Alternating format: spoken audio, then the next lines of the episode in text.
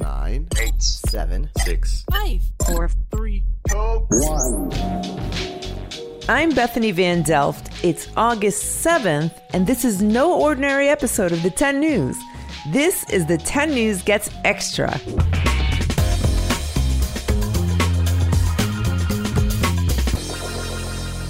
Well, the cat's out of the bag. We're pouncing and purring for joy because tomorrow is International Cat Day.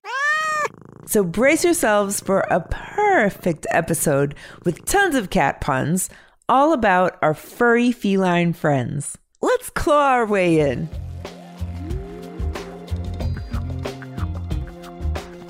Are you an ailurophile? That's a fancy word for a person who loves cats. Whether you love terrific tabbies, cool calicos, or sassy Siamese, the fact is all cats are positively clawsome. Cats have been part of humans' lives for thousands of years.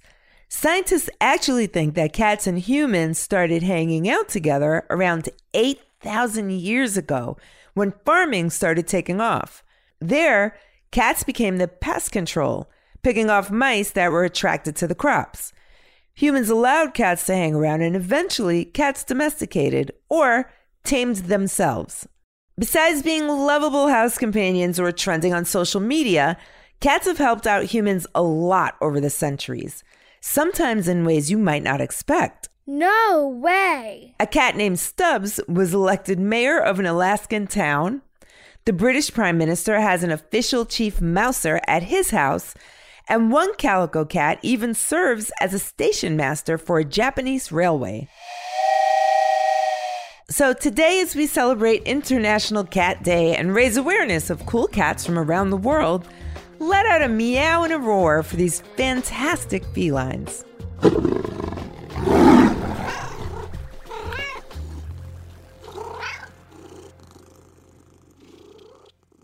On International Cat Day, we need to take a moment to talk about big cats.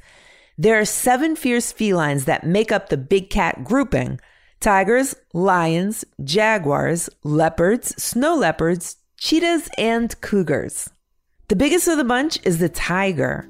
This majestic animal can weigh up to 660 pounds and grow to 10 feet long. This made us wonder what is it like to take care of a tiger? To help us answer that question, we went to our favorite wildlife vet and author of the Nat Geo Kids book, Wild Vet Adventures Saving Animals Around the World with Dr. Gabby Wild. Here's what Dr. Wild had to say. Yes, I've treated many tigers. They're absolutely beautiful, and sometimes I have to treat them in a more wildlife setting. Other times I treat them in more of a zoo setting. And the difference is that the zoo trained tigers are used to people. So we can actually give them commands to either stand up so I can look under their bellies and look at them. They actually respond to us because they know that we're veterinarians and what we're trying to do. Whereas the more wild tigers are obviously a little bit more dangerous and we just have to sedate them right away. They're not gonna they're not gonna listen to any commands. Even the trained tigers are extremely dangerous. Don't kid yourself. Looking under the belly of a 600 pound tiger? That is so brave, Dr. Wild. I will take a pass on that one. This special day for cats was created in 2002 by the International Fund for Animal Welfare.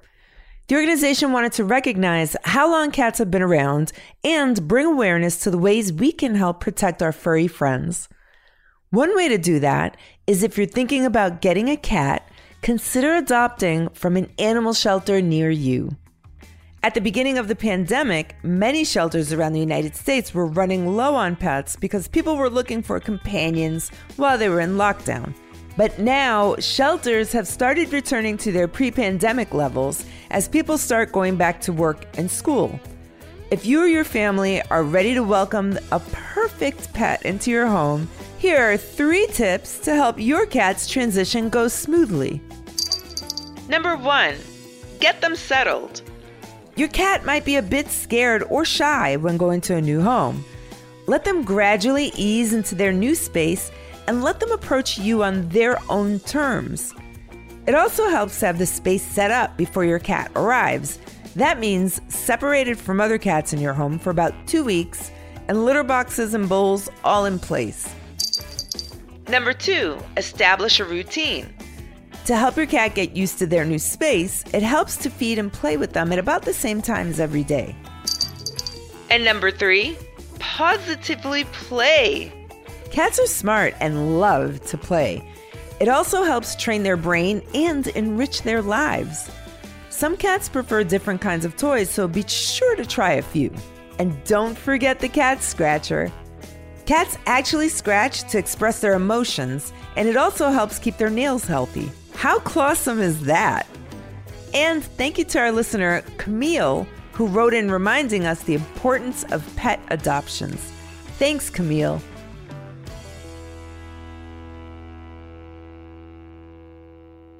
There's so many cool things about cats, big and small.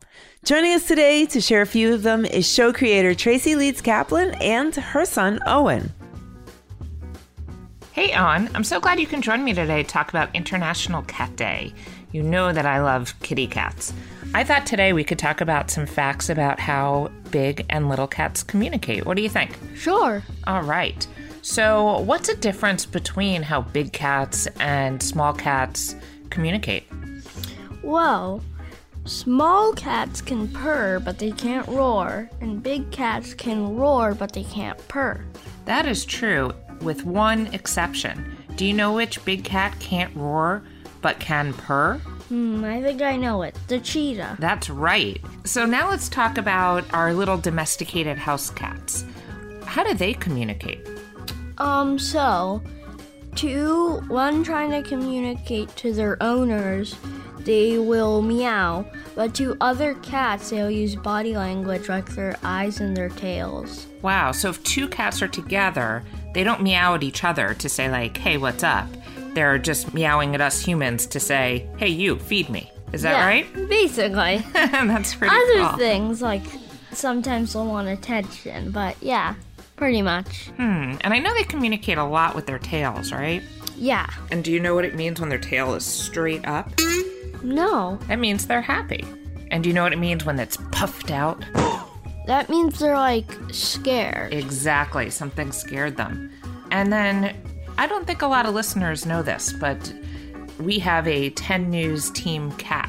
Oh What's the Team Cat's name? Midnight. Yeah. And we're so happy to talk about cat adoptions today in the show because we adopted Midnight from our local animal shelter. Anything you want to say about Midnight? Um, she's really sweet, and mom gives her too many treats. that is true. Happy International Cat Day, Midnight. Why, thank you, Tracy and Owen. We've posted a picture of Midnight on the 10 News Instagram at the 10 News. Check it out. And while you're there, if you're not already following us, please do so. And post your favorite cat pic or send it to us at hello at the10news.com. Up next, it's time for What? What? What's the big idea? Trivia on the 10. We can't get enough of cats. Who can resist a group of kittens? Not only are they cute, but they have a special name. What is it? Is it A, a kit, B, a caboodle, or C, a kindle?